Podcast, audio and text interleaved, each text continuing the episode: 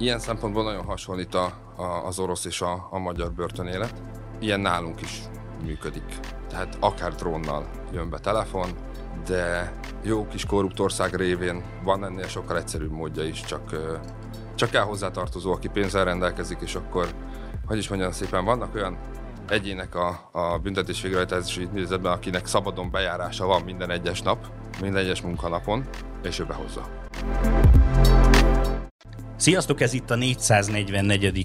oldal, a Könyves Podcast. Én Fóris Mátyás vagyok, ma egy börtönnaplót választottunk, Oleg Navalnyi börtönnaplóját, amelynek a címe három és fél, és Holka László fordításában adta ki az Ateneum. Azért három és fél ezt nem nehéz kitalálni, mert ennyi évet töltött elzárva Oleg.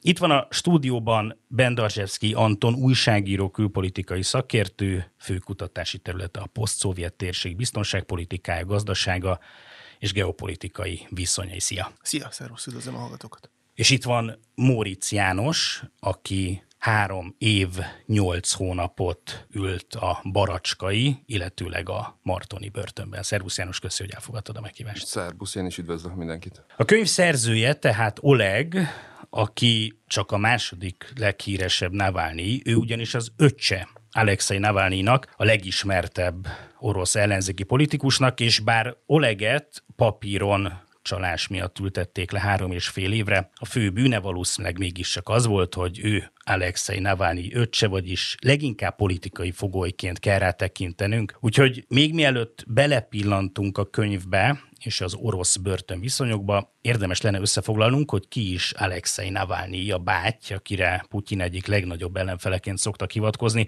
Erre már csak azért is szükség lenne, mert szerintem mindannyian hallottunk, olvastunk Alexei Navalnyiról havonta, vagy néha gyakrabban szembe jön velünk egy róla szóló cikk, de mégis honnan indult és hol tart most az első számú orosz ellenzéki politikus, és hát mik a legnagyobb bűnei a rendszer szemében, amik miatt két éve meg is mérgezték. Úgyhogy Anton, mint szakértő, át is adom neked a szót, és hogyha megpróbálnád ezt nekünk összefoglalni. Az teljesen igaz, amit mondtál, hogy ő jelenleg Oroszország első számú ellenzéki politikusa, a leg, legismertebb és a legfontosabb orosz ellenzéki politikus. Még valamikor a 2000-es évek elején kezdte a pályafutását, egyébként 76-os születésű, tehát most 40-46 éves Alexei Navalnyi. Igazából amitől ő berobbant az orosz politikába, az orosz közéletbe, azok a korrupció ellenes nyomozásai voltak. Ez valamennyire egy, egy, hogy mondjam, egy ilyen természetes folyamat volt, hogy azok a szereplők, akik Navalnyi előtt foglalkoztak ilyen oknyomozó újságírással, például ők fokozatosan háttérbe szorultak, ugyanis a Putyin központosításai nyomán, illetve a média megszerzései nyomán elfogytak azok a a független médiumok, amelyek ilyen munkára képesek lettek volna. Tehát elfogyott úgymond a, a, a tér, elfogyott a levegő a, az ott dolgozó újságírók körül, és Navalnyi volt az, aki átvette ezt a teret, ami hirtelen megürösödött, azt, azt elfogadta, és nagyon ügyesen kezdte csinálni. Befektetett több mint 300 ezer rubelt, az mai árfolyamon olyan másfél-két millió forint, az, akkori legnagyobb orosz cégekben, állami érdekeltségben lévő cégekben, 7-8-10 vállalatban vásárolt részvényeket, és utána azt mondta, hogy mivel ő részvényes, ő szeretné tudni, hogy mi zajlik ezekben a vállalatokban, elkezdte kikérni a, a jegyzőkönyveket, a döntéseket, hogy az igazgatósági döntéseken történteket, és ezek alapján, és ugye kénytelenek voltak kiadni neki ezeket az iratokat, és ezek alapján kezdte felgöngyölíteni a, a folyamatokat, mi, mi történt bizonyos mondjuk beszerzése, állami beszerzése környékén, vagy, vagy nagy ilyen állami beruházásoknál, kinek az érdekeltségébe tartozott, ki profitálhatott belőle. És a, az orosz média viszonyok ellenére ezek a hírek eljutottak annyira az orosz lakossághoz, hogy, hogy ezt ténylegesen úgy nézett ki, hogy mondjuk kikezdheti a rendszert, vagy a rendszer imidzsét, vagy akár Putyint? Abszolút, hát a Oroszország akkoriban azért nem volt ennyire központosított, mint most. Azok a a folyamatok, amelyek Oroszországban az elmúlt két-két és fél évben végigmentek, ezek tették Oroszországot egy egy erősen autokratikus állammá. Tehát amikor először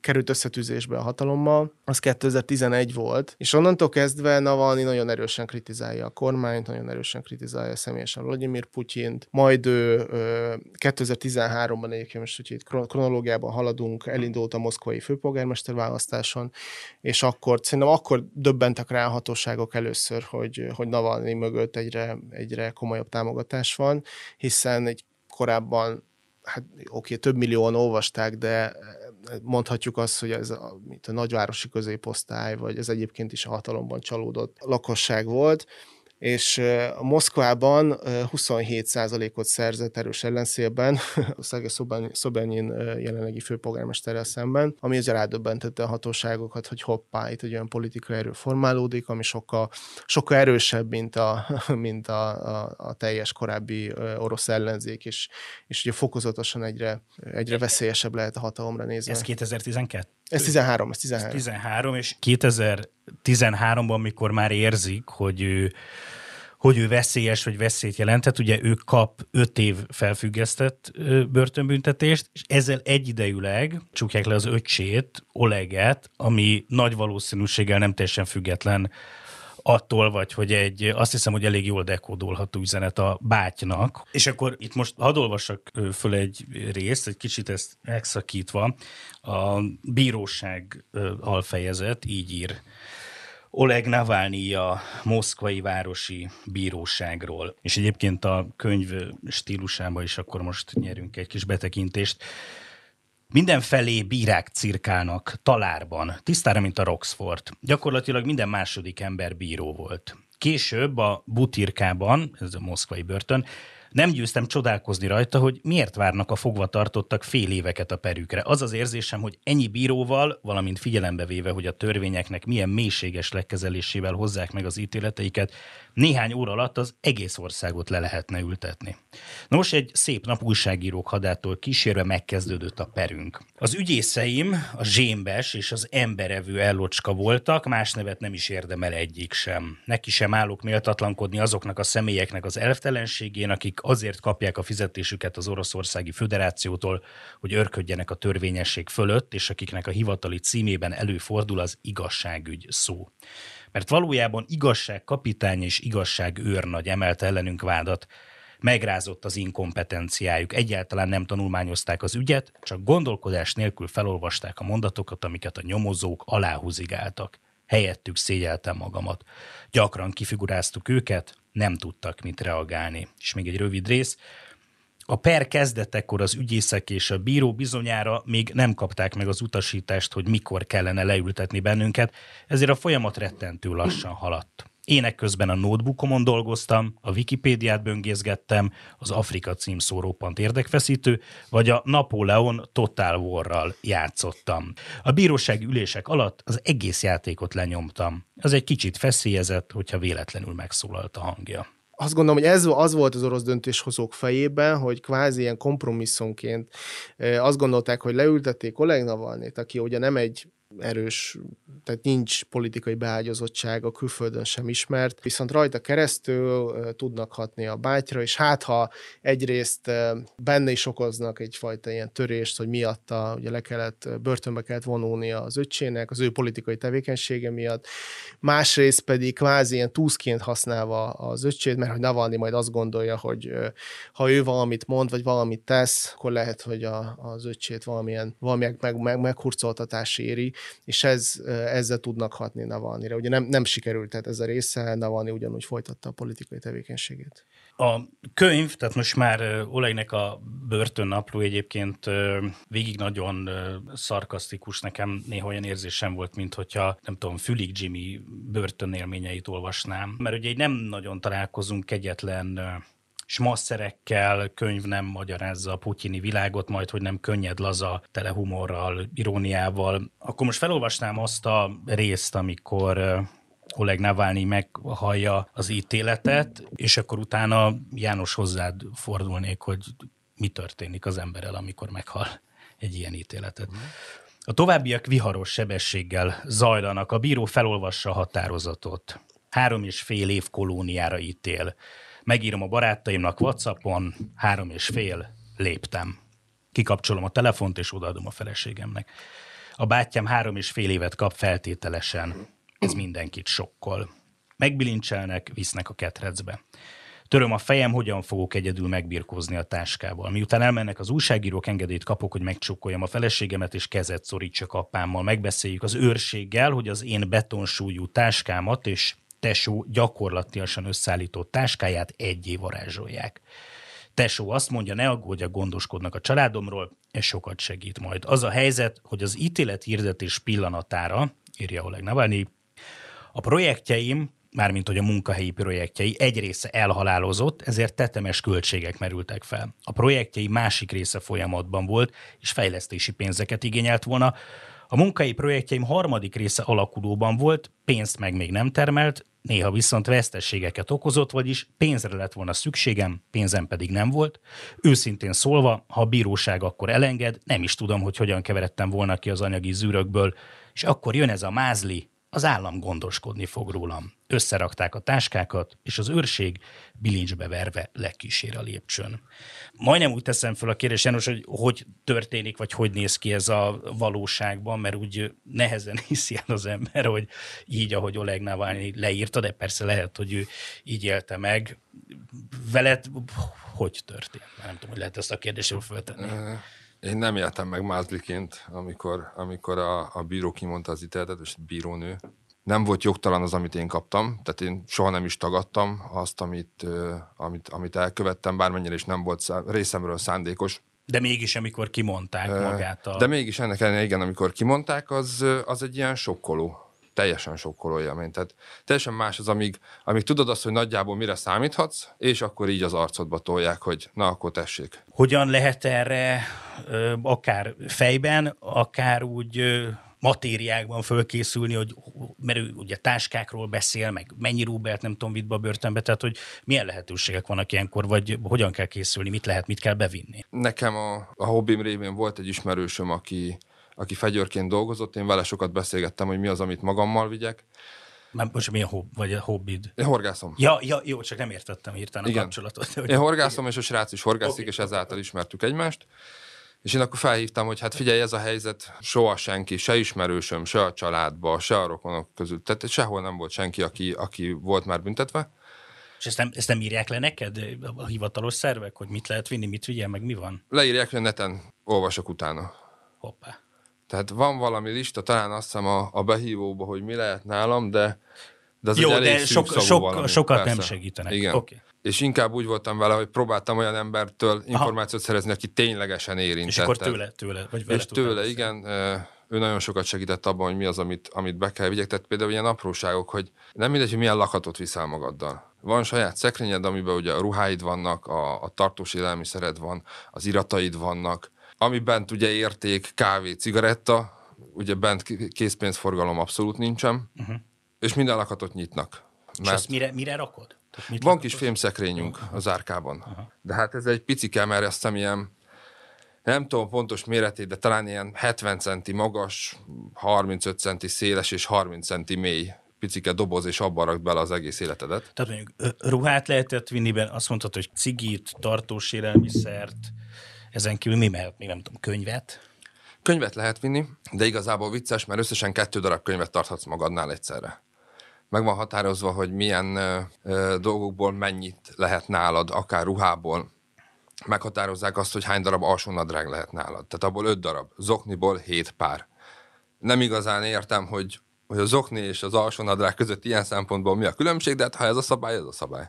Más civil ruha nem lehet nálad igazából, még, még alváshoz lehet atléta vagy pizsama, hogyha engedélyezik, de más civil ruha nincs nálad, mert hogy ugye zárköltözet van, tehát ez a, a börtönökben egységesített formaruházat. És akkor volt mondjuk egy hónapod, vagy kicsit talán több, mint egy hónapod összekészíteni a kvázi a saját Így van, tudom, igen. Tás, táskádat. Igen, és akkor egy táskával én szépen megjelentem az adott időpontban Baracskán.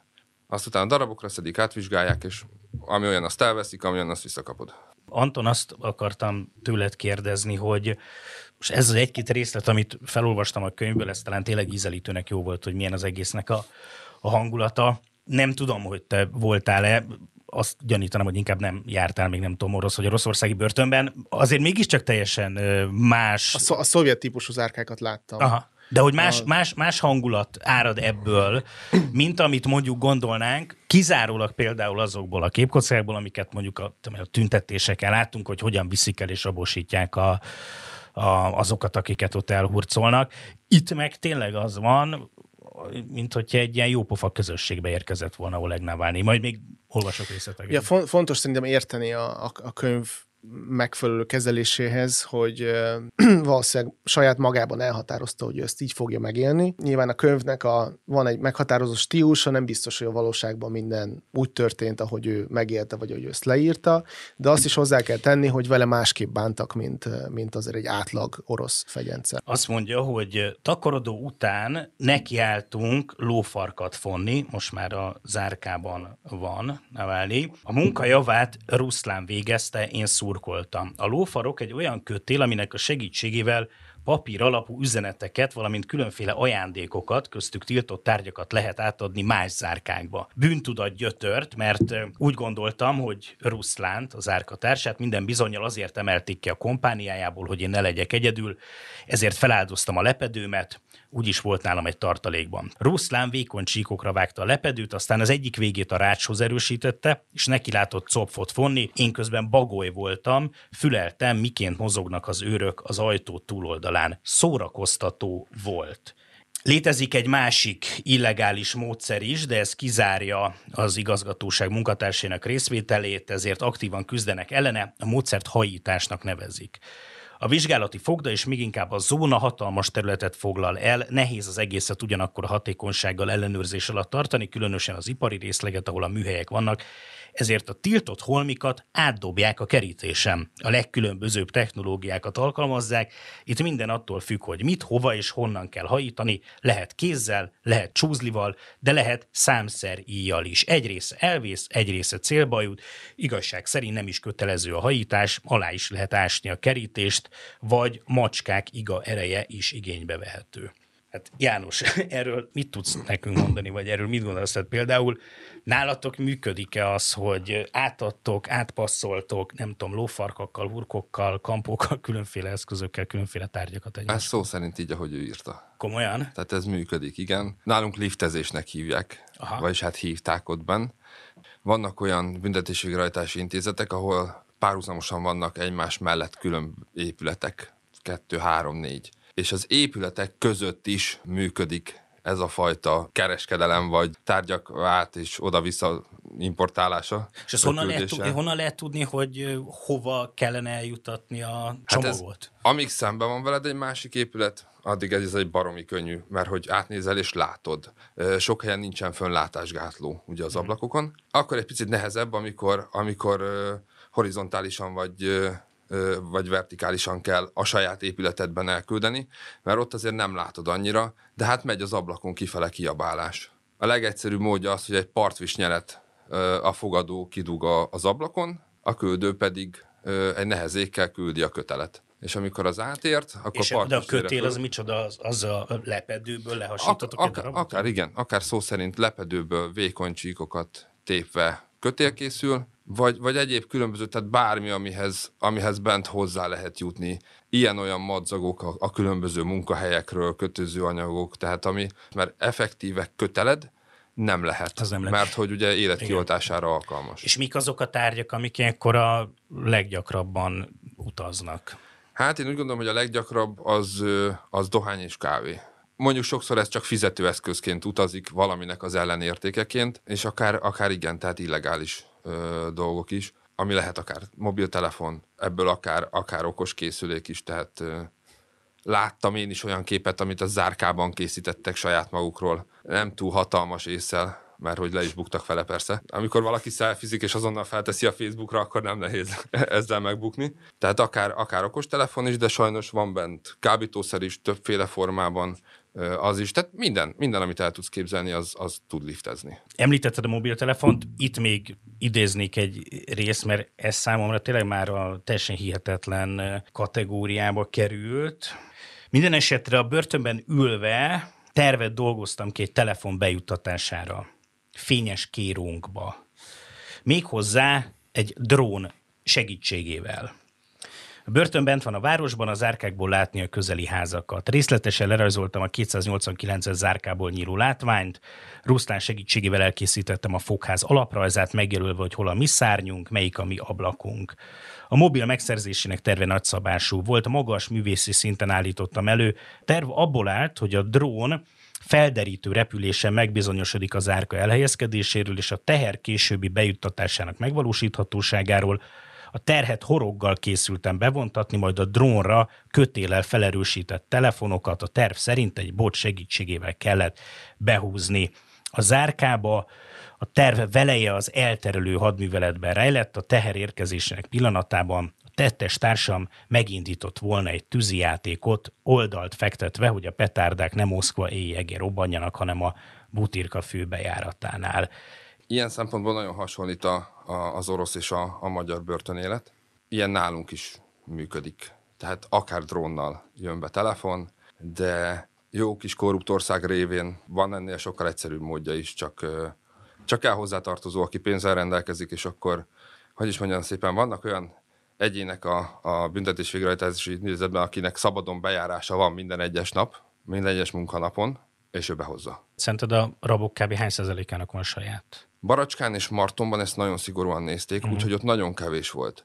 Én azt mondom, hogy ott, ott ezer rabra, durván ilyen ezer fős volt a létszám, szerintem egy ilyen száz darab civil mobiltelefon volt benn mindig egyszerre. Tehát én is voltam olyan zárkában, ahol volt három. Nekem nagyon sok volt a veszíteni valóm. Nekem ugye 22 hónap a kedvezményem. Nekem eszembe se jutott saját civil telefon tartani, mert, mert én haza akartam jönni minél előbb de volt sok olyan zárkatársam, akinek ugye nem volt kedvezménye, neki teljesen mindegy, hogy elkapják a telefonnal, vagy nem. És például volt olyan, hogy három telefon volt egyszerre civil telefonálunk a zárkában, este volt biztonsági ellenőrzés, tehát záros után ezt mi hippinek hívtuk bent, akkor így összetúrják az egész utcunkat, a háromból meg is találtak kettőt, azt el is vitték, ez volt, mit tudom én, hajnali háromkor, délután kettőkor már megint három telefon volt az árkában. Esetleg annyit tennék hozzá, hogy az előző részhez, itt a Oleg által átélt börtönélethez, illetve a magyarhoz, hogy most azért erősen megváltozott az a börtönvalóság, amelyet például Alexei Navalnyi eh, éli át. Azok a börtönviszonyok, amelyekbe Oleg került az, az egészen más volt, mint uh, ugye Navalnyi, amikor visszatért Oroszországba uh, 2021. januárjában, és ugye letartóztatták, most évelején volt egy éve, hogy, hogy börtönben van. Ott például minden ilyen drónt tehát erről biztos, hogy nincs már semmiféle mód, hiszen azt megfelelő technológia segítségével korlátozzák. És az ő zárkája, ahol tartózkodik, tele fel van szerelve kamerákkal, és gyakorlatilag nap 24 órájában figyeli, gondolom nem ez volt a helyzet a, a magyar börtönben, és hogyha ő bármilyen, bármi olyat tesz, ami nem felel meg a, a helyi házirendnek, akkor azonnal kap egy, egy, egy figyelmeztetést, azonnal kikerül az orosz sajtóba, hogy Navalni, ah, már pedig ezt is ezt csinálta.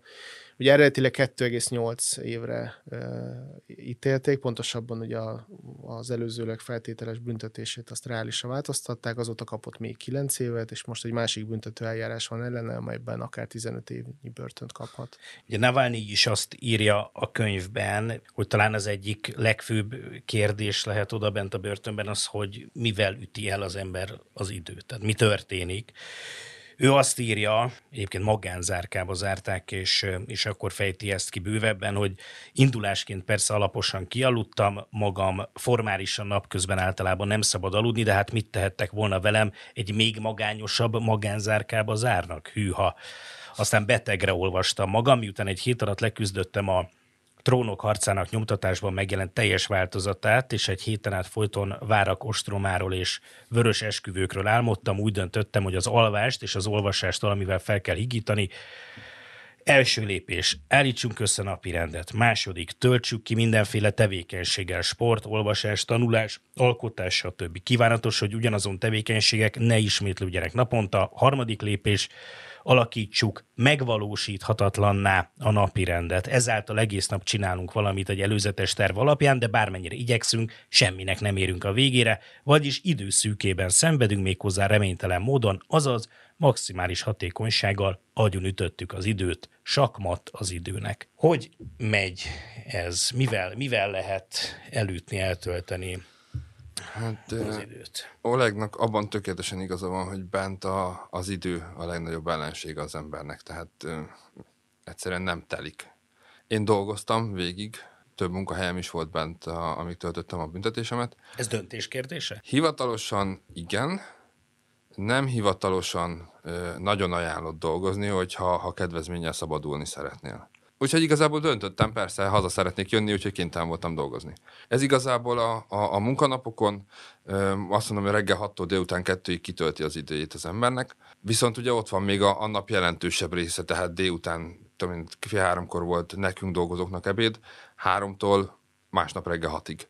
Nálunk úgy volt a, a házirend, hogy 6 órakor zárták az árkajtókat, és onnantól kezdve már zárkán kívülre sem tudtál menni, tehát se zuhanyozni, se máshova, se ügyintézni, se telefonálni a folyosónról, tehát semmi ilyesmit nem lehetett. De előtte relatíve szabadon lehet mozogni? Épületen belül, igen. Ez is egy kicsit vicces, mert szabadon mozoghatsz, de hivatalosan másik zárkában nem mehetsz be, és a folyosón nem tartózkodhatsz. Igen, ez egy házi rend. Tehát rengeteg ilyen, és amit Anton egyébként említett, hogy ilyen nagyon abszurd, például a stílus, ahogy leírja a börtönéletet. Az a baj, hogy bármennyire is abszurd, ez a valóság. Én például benne olvastam Hásektől a Schweik című, ugye a derék katonáról szóló regényt, és olvastam, és közben többször ráztam a fejemet, hogy nem hiszem át, ilyen nem létezik, és így körbenéztem, és szamek, de hogy nem, hát létezik, hát ebben élek most éppen.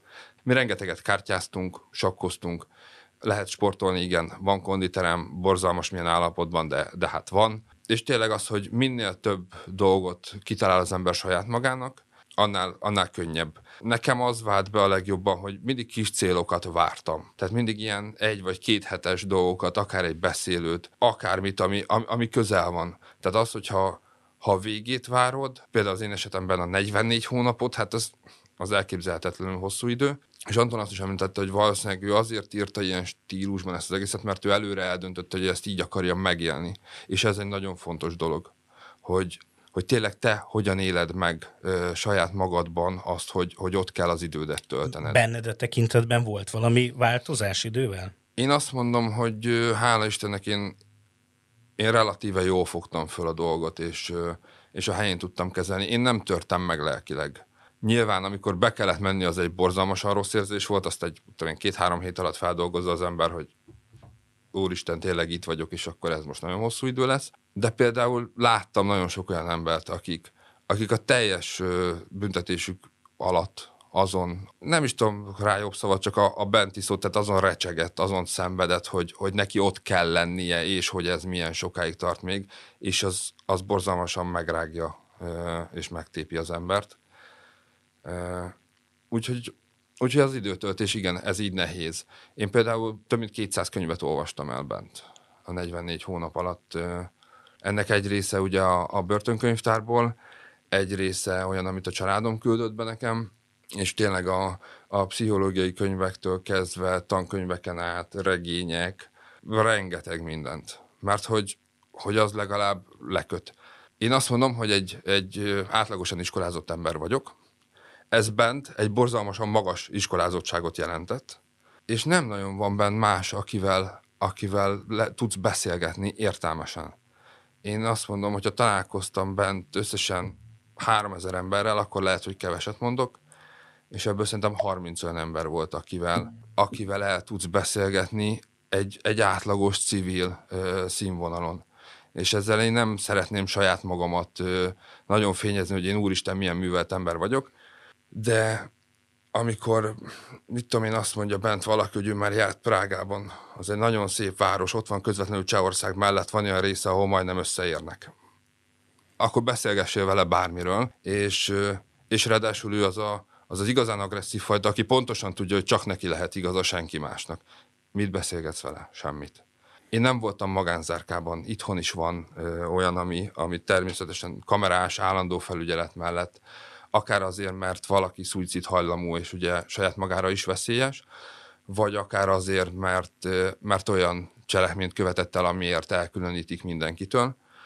Én ilyenben nem voltam szerencsére. Néha egyébként mondtam, hogy bárcsak betennének egy pár napra egy ilyenbe, amikor már nagyon eleged van mindenből, akkor azért jó lesne.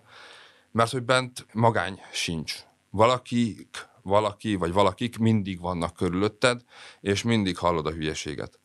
Úgyhogy néha az sem rossz. De hosszú távon nyilván egyedül eltölteni az időt nagyon nehéz. Móricz János és Bendalzsevszki Anton, nagyon szépen köszönöm, hogy itt voltatok. Oleg Navalnyi három és fél című könyvéről beszélgettünk, illetve a könyv kapcsán az oroszországi helyzetről, oroszországi börtönviszonyokról, és nem utolsó sorban a magyar-magyarországi börtönviszonyokról is. Én Fóris Mátyás voltam, két hét múlva újra találkozunk, ez volt a 444. oldal.